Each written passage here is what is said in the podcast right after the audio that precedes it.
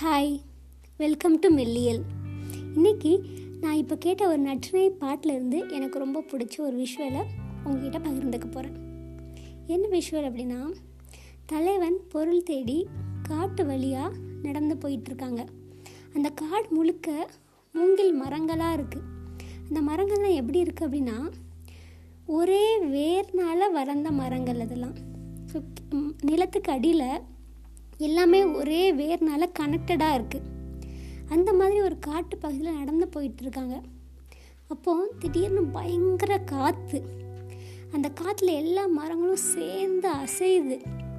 அந்த அசைகிற சத்தம் எப்படி இருக்குன்னா ஒரு கம்பத்தில் ஒரு யானையை கட்டி போட்டால் அந்த யானை எப்படி அங்கே இங்கேயும் அசைஞ்சிட்டு பெருமூச்சு விடும்.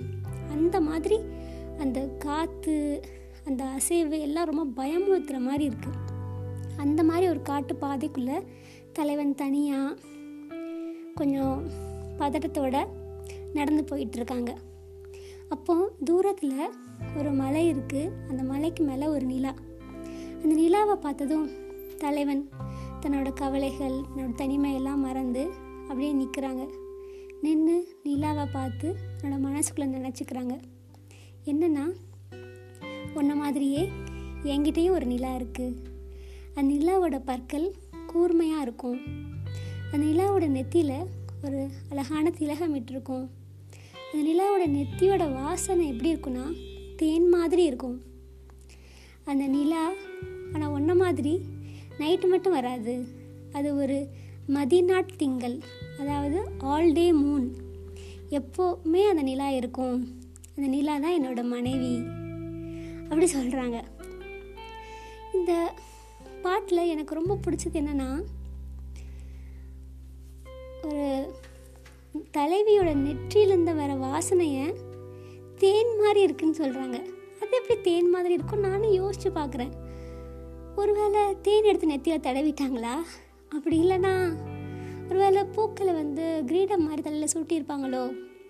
அதனால் அந்த பூக்கள்லேருந்து தேன் வாசம் எப்படியோ பரவி அவங்க நெத்தியில் வந்துடுச்சா? இப்படி ஒரு நெற்றிக்கு தேன் வாசனை வரும். நானும் ரொம்ப எப்படின்னு யோசிச்சு யோசிச்சு பார்க்குறேன். என்னால் அதை புரிஞ்சிக்கவே முடியலை. இன்னொன்று என்னென்னா அந்த மூங்கில் காடு. அந்த காட்டில் இருக்க மரங்கள் எல்லாமே ஒரே தாயிட்டிருந்து வந்த வேர்களால் கனெக்ட் ஆகியிருக்கு. அந்த மரங்கள் எல்லாத்தையும் நான் மனிதர்களாக பார்க்குறேன். நம்ம எல்லாருமே நம்ம ஃபேமிலி ஃப்ரெண்ட்ஸு ஹஸ்பண்ட் ஒய்ஃப் நம்ம எல்லோரும் தனித்தனி ஆளாக இருந்தாலும் நமக்குள்ளே இருக்கக்கூடிய ஃபீலிங்ஸ் அந்த காமன் கனெக்ஷன்ஸ் அது எல்லாமே ரொம்ப ஸ்ட்ராங்காக அந்த வேர் மாதிரி கனெக்டடாக இருந்தால் மட்டும்தான் நமக்கு எதிராக வரக்கூடிய பிரச்சனைகளை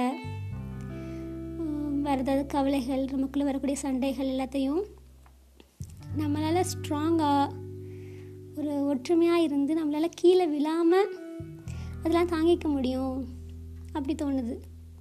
நம்மளை சுற்றி எவ்வளோ மனிதர்கள் நம்ம அவங்களுக்குள்ள எவ்வளோ கனெக்ஷன்ஸ் எவ்வளோ நெட்ஒர்க்கை பெருசாக பில்ட் பண்ணி வச்சுருக்கோமோ அவ்வளோ ஸ்ட்ராங் நம்ம அப்படின்னு இருக்குது நெட்ஒர்க்கிங்கை பற்றி அந்த மூங்கில் மரத்தினோட வேறு வழியாக நம்ம கற்றுக்கலாம் போல் இருக்குது இந்த பாட்டு இந்த பாட்காஸ்ட் எல்லாம் கேட்கும்போது எப்படி இருக்குன்னா மெடிடேஷனில் சொல்லுவாங்க மைண்ட் விஷுவலைசேஷன் டெக்னிக்னு அது மாதிரியும் ஒரு புக்கு படிக்கும்போது நம்ம மனசில் காட்சிகள்லாம் ஓடும்ல?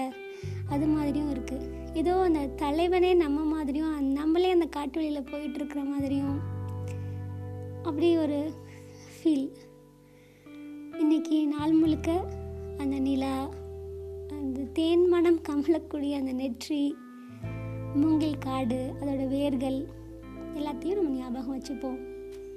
தேங்க்யூ